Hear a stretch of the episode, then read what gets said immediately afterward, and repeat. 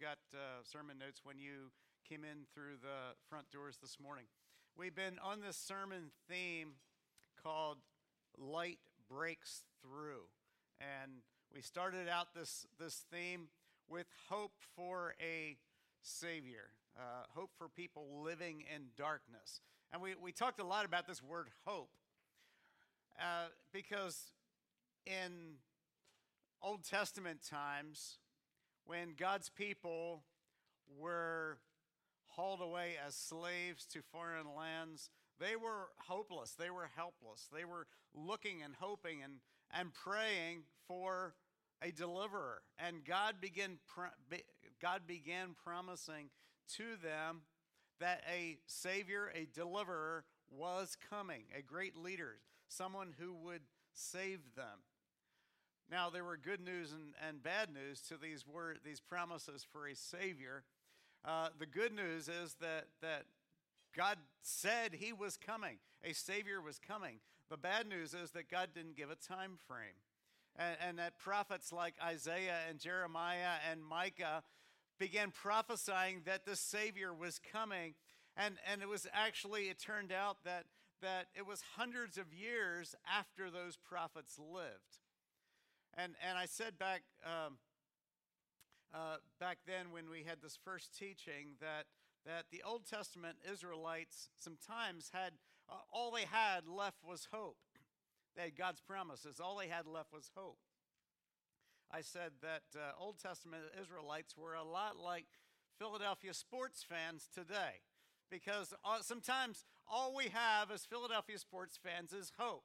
You know, we get through one season after another, and then we look forward and say, well, another season's coming, maybe next year, and then maybe next year, and then maybe next year. I don't know if there's any Eagles fans here today or not, but yeah, some of you don't care about football and couldn't care less, and some of you do. Sounds like it anyway. And sometimes all we have is hope, and of course, some of the things that happened this past week, we're still hopeful, right? So God's plan was hope for a Savior, and he promised that a Savior was coming. And then Sunday number 2 was light breaks through with the birth of a Savior. If you have your Bibles, turn to Isaiah chapter 9 this morning. And the key verse for that Sunday was, "For to us a child is born, to us a son is given, the government shall be upon his shoulder.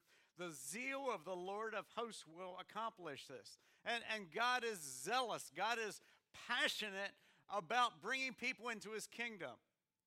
And then last Sunday we had light is breaking through. Light is breaking through. Even when our world seems to be getting darker, even when the darkness of sin, the darkness of violence, the darkness of terrorism, the darkness of immorality seems to be getting darker and darker in our world. At the same time, the light of Jesus just keeps shining brighter and brighter. And Jesus' kingdom has been growing and expanding. For 2,000 years has been growing and expanding. And we looked at scriptures last week that said that prophesied that the kingdom of God would grow to fill up the whole earth. His kingdom wouldn't grow by political force. It wouldn't grow by military might. But Jesus' kingdom grows by one person at a time. One person at a time. Jesus' kingdom grows one family at a time who choose to believe in Jesus and become his followers. And so our key scripture through all these times teachings has been Isaiah 9:2. "The people who walked in darkness have seen a great light. Those who dwelt in a land of deep darkness, on them has light shone." And we just emphasize again and again, this light that the Bible talks about is Jesus. Jesus is the great light. And that God's plan is light breaking through is Jesus.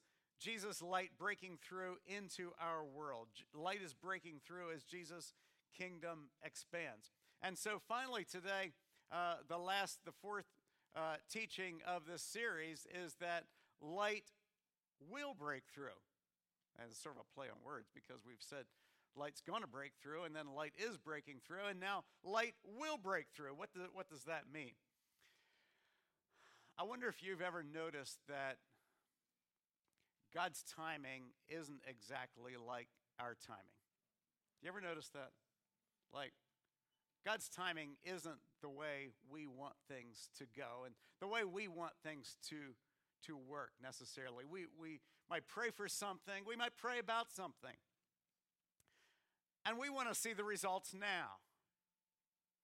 We want to see change now. And it takes a while for us to realize that God doesn't exist in our framework of time. And God doesn't necessarily answer our prayers in the same framework of time that we expect. And sometimes we see the results or the answers to our prayers. Maybe it's days, maybe it's months, maybe it's years, 5 years, 10 years or longer. I'm old enough now to be able to see the answers to prayers that were prayed 10, 20, 30 years ago that people prayed. And I'm sure there are examples that you have of prayers that were prayed a long time ago that you're starting to see the answers to those prayers today. Because God had promised to the Israelites the Savior, the birth of Jesus, their Messiah, their deliverer. And it was Micah, it was Isaiah, it was Jeremiah, and Micah and Isaiah had prophesied 700 years before Jesus was born.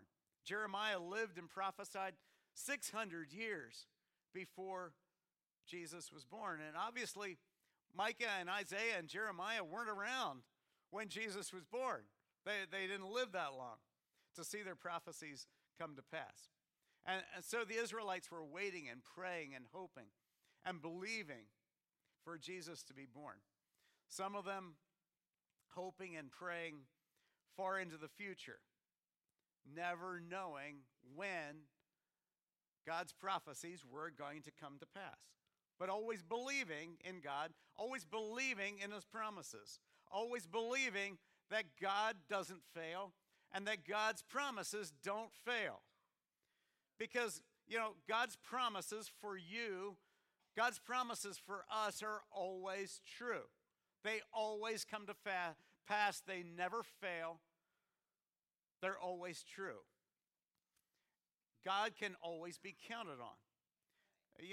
Unlike so many things in our lives today that we can't count on. People may sell you a product and say it's guaranteed. Well, is it really? Can I really count on it? Can I really? Sporting events. You might hear predictions before the game. I guarantee this team is going to win. I don't know. They may win. They may not win. I'm not sure. There are no guarantees. There are a lot of things in life in which there are no guarantees. I don't know if you saw this little YouTube video clip of a football game that happened November 10th, just last month, November 10th, 2017 in Minnesota. High school football teams were playing each other. It was the Maple Grove team playing the St. Michael football team. And the St. Michael team was ahead, way ahead. They thought they had the game wrapped up and finished and thought they were guaranteed to win. And it was getting down to almost the last minute of the game. It was the fourth quarter. 1:05 left, and Maple Grove was down by a score 27-10. 27-10, 1 minute and 5 seconds left. Maple Grove has the ball. And you can see this on YouTube if you care about football. Some of you do, some of you don't. That's all right. But it's about guarantees. Maple Grove has the ball. 1 minute, 5 seconds left. Scores 27-10. Maple Grove, long pass down the field. Touchdown, one play. Score is now 27-17. Oh, okay. Well, that's still 10 points. It's really hard to score 10 more points in less than a minute, right? 59 seconds left. Onside's kick. Recovered by Maple Grove. Oh, wonder what's going to happen now.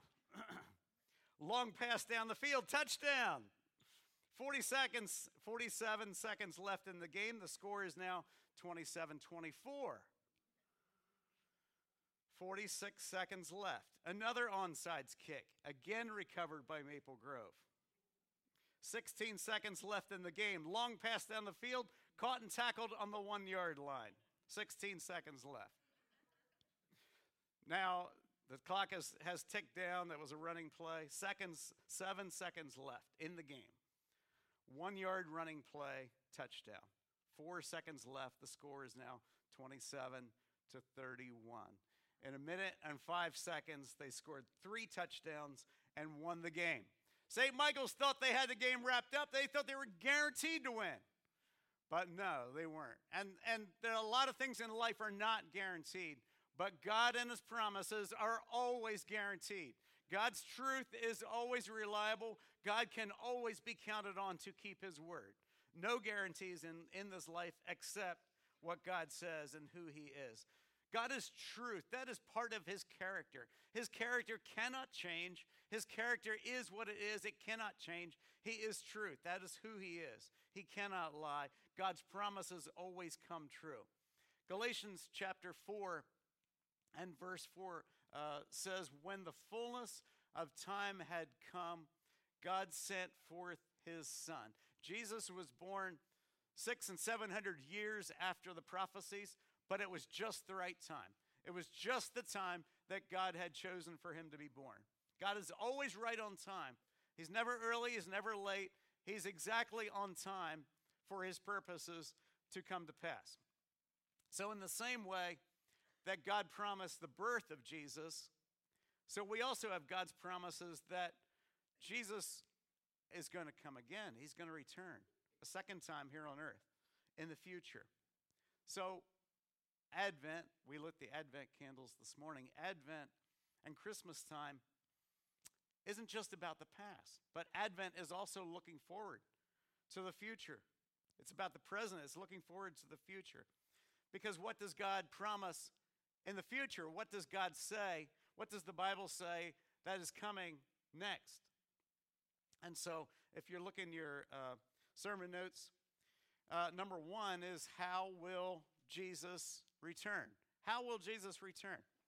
Mark chapter 13, Jesus says, in those days, after that tribulation, the sun will be darkened, the moon will not give its light, the stars will be falling from heaven, the powers in the heavens will be shaken, and then they, people, humankind, will see the Son of Man coming in clouds with great power and glory, and he will send out the angels and gather his elect from the four winds, from the ends of the earth to the ends of the heaven.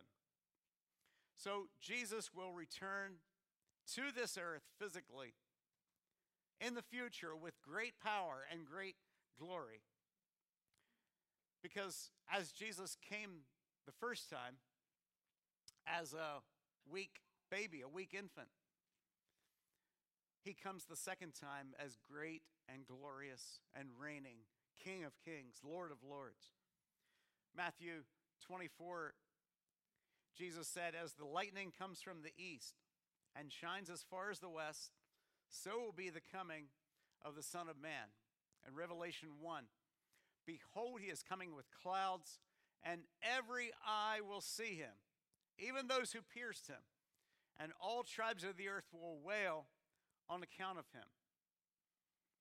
So Jesus' second coming, unlike his first, Jesus' second coming will be completely visible and obvious to every person worldwide.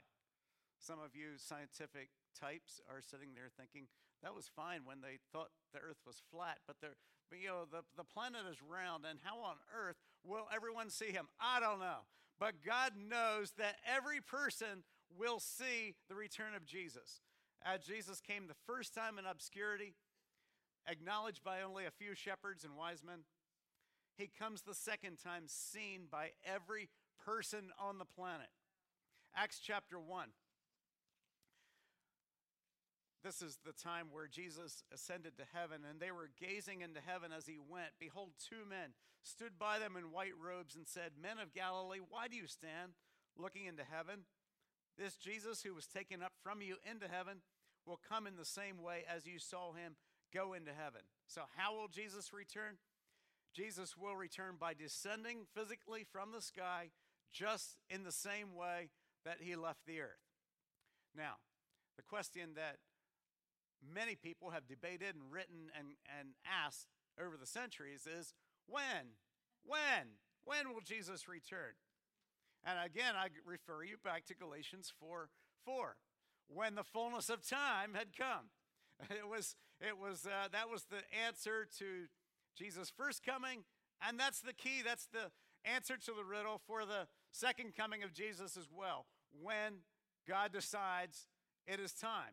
Matthew 24, Jesus said, concerning that hour, that day and hour, no one knows, not even the angels of heaven, nor the Son, but the Father only.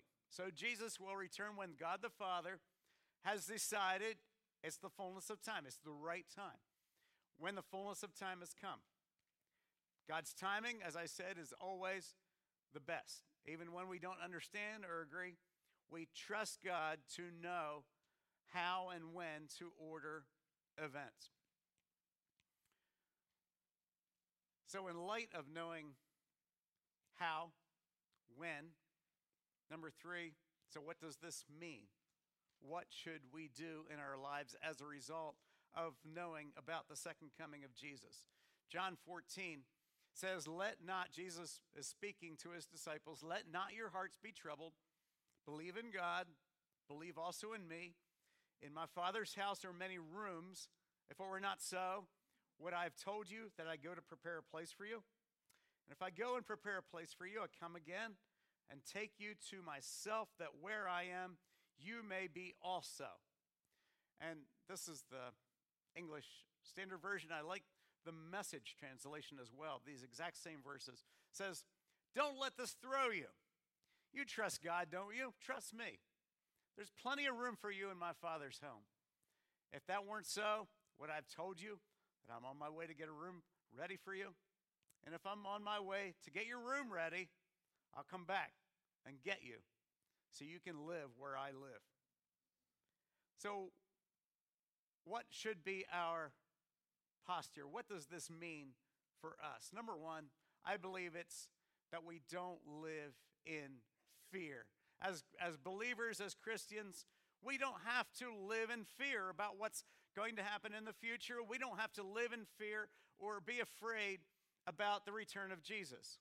Jesus is trustworthy, as he says here in these verses. God is trustworthy. When God promises something, we don't have to live in anxiety and fear about it. God promises something, it happens. You can bet your life on God's promises, on God's words. And my opinion, unfortunately, popular books and movies have sometimes produced great fear and anxiety in people regarding end times. And Jesus said simply, "Don't let not your hearts be troubled." Might there still be hard times coming? Absolutely. There could be wars. There could be terrorism. There could be persecution. There could be suffering.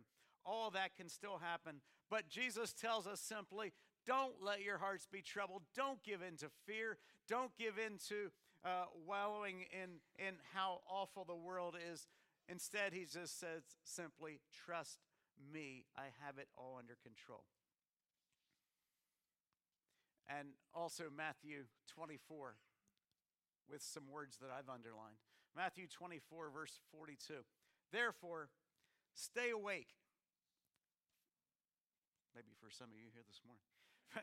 Stay awake, for you do not know on what day your Lord is coming, but know this, that if the master of the house had known in what part of the night the thief was coming, he would have stayed awake and would not have let his house be broken into. Therefore, you also must be ready, for the Son of Man is coming at an hour you do not expect. What are the first two underlined words? Stay awake. Stay awake. Always live your life looking forward with hope and expectation, anticipation that Jesus could very well come back today or tomorrow. Always live a life of anticipation, expectation, and hope. And as best you can, obey God in all that he calls you to do today. Because you don't know if tomorrow's coming, so obey him today in what he calls you to do. And so you can live your life with no regrets. So if God calls you to share about Jesus with someone today, do it today. Don't put it off. Tomorrow may be too late for them. And verse 44, what are the two underlined words? Be ready. Therefore, you also must be ready. Get your life in order. Be ready. Get ready. Don't let any unfinished business with God, unfinished business with people. Repent of any junk in your life. Ask God to come in and clean you up. 1 John 1:9, if we confess our sins, he is faithful and just to forgive us our sins and purify us from all unrighteousness, cleanse us. That's a promise of God. If we confess our sins, he will clean us up. He will cleanse us. Don't waste any time getting relationship troubles settled with people. If you've got troubles with someone, get it settled. Romans 12:18, if possible, so far as it depends on you, live peaceably with all. Remember that starts if possible, because I don't know about you, but some people are just hard to live with, aren't they? Maybe it's just me. Okay. I find that some people are hard to live with, and the Bible says, if possible, as much as you can, live at peace with other people and do all you can to settle accounts with them. Forgive people even when they haven't asked you for forgiveness.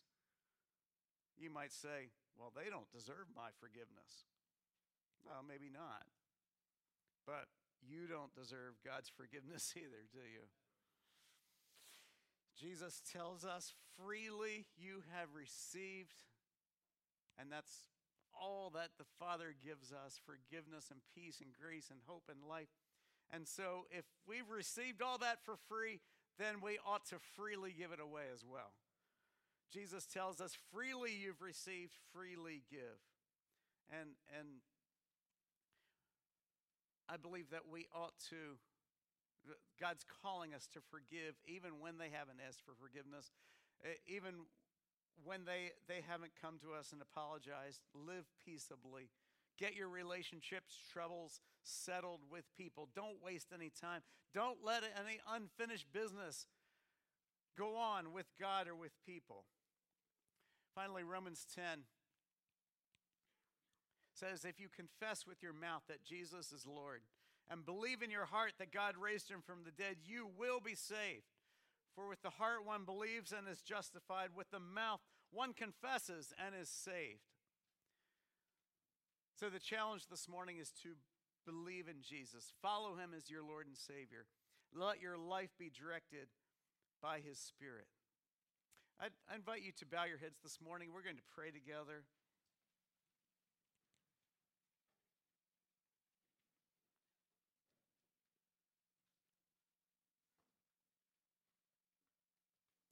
Father, we thank you for your promises. Thank you for your word. Thank you that you are truth, that your promises never fall down. Your promises, you cannot lie.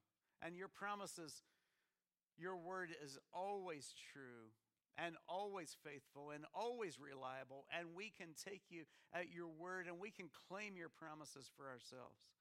Thank you, Lord. We honor you today. We worship you because of who you are. Thank you, Lord, for this amazing plan of salvation that you have given to us, a plan that was conceived before the world was created, and that it was that through this plan of Jesus that we can be forgiven, we can enter into the kingdom of God as sons and daughters. Thank you, Lord. And if you've never believed in Jesus this morning, he invites you today to come to him, because God is alive. His Spirit is here. God hears us when we pray. And if you've never believed in Jesus, I just invite you this morning to maybe just pray along quietly in your heart with me as I pray. And I just invite you to pray along with me. Jesus, I believe in you. I turn away from all I know to be wrong. I trust in you as my Savior that your death on the cross was for me and my sins. Please come into my life. Forgive me and clean me. Help me to follow you, to live for you each day. Father, I pray for each person here today, whatever age, whatever stage of life, Lord, whatever relationship we have with you today. Lord, I pray that you would speak to each person here today. You'd speak to each person here this week, that you would show us the areas of our lives where maybe we're not fully awake in you. Maybe there are areas of our lives that are not in order. Maybe there are relationships with other people that need to be healed. Maybe there are things that we're doing in our lives that just aren't honoring to you, and we need to repent and turn away from them. Lord, would you show us, would you help us to know of unfinished business that needs to be finished in the name of Jesus? Lord, would you pour out in a fresh new way this morning, pour out your Holy Spirit into each life, each person, each marriage, each family represented here today in Jesus' name. Do you stand to your feet with me today? We'd like to invite our prayer ministers to come, and we'd like to be available here to pray with you this morning. We're going to have a time of ministry. If you prayed that prayer of believing in Jesus for the first time, we'd love to pray with you if you'd like to come up. And if you're walking through a hard time in your life, perhaps we'd like to receive prayer for healing. We'd like to receive prayer for just another valley that you're walking through in your life. We'd love to agree with you this morning. So we invite you to come up for prayer. Lord, I bless this church today. Lord, I bless our friends today who've joined us, our guests here who've joined us today. Lord, thank you that you have a plan, that you have a good plan for us. Lord, thank you for the plan of salvation. Thank you for Jesus who died on the cross so that we could have life, so we could be forgiven and set free. Lord, thank you, thank you, thank you. Lord, fill us with your Holy Spirit as we go from here today. Lord, let us be your ambassadors in this community. Let us be ambassadors in every place we go this week, this month, this year, and next year, Lord, in the name of Jesus. Let us be, as Jesus was the light of the world, then he also told us we are the light of the world as well. Let us reflect the glory of the Son of God in all the places we go. Let the light of Jesus touch each place we go. Let it reflect out of us and through us and in us, Lord, in the name of Jesus. Lord, I bless this church as we go. In the name of Jesus, amen. I before you're dismissed, I think I was supposed to announce something here about let me get my schedule. Those involved in the children's part of the Christmas Eve service are supposed to come up directly to the stage right after the service, so don't forget to do that. God bless you. You are dismissed.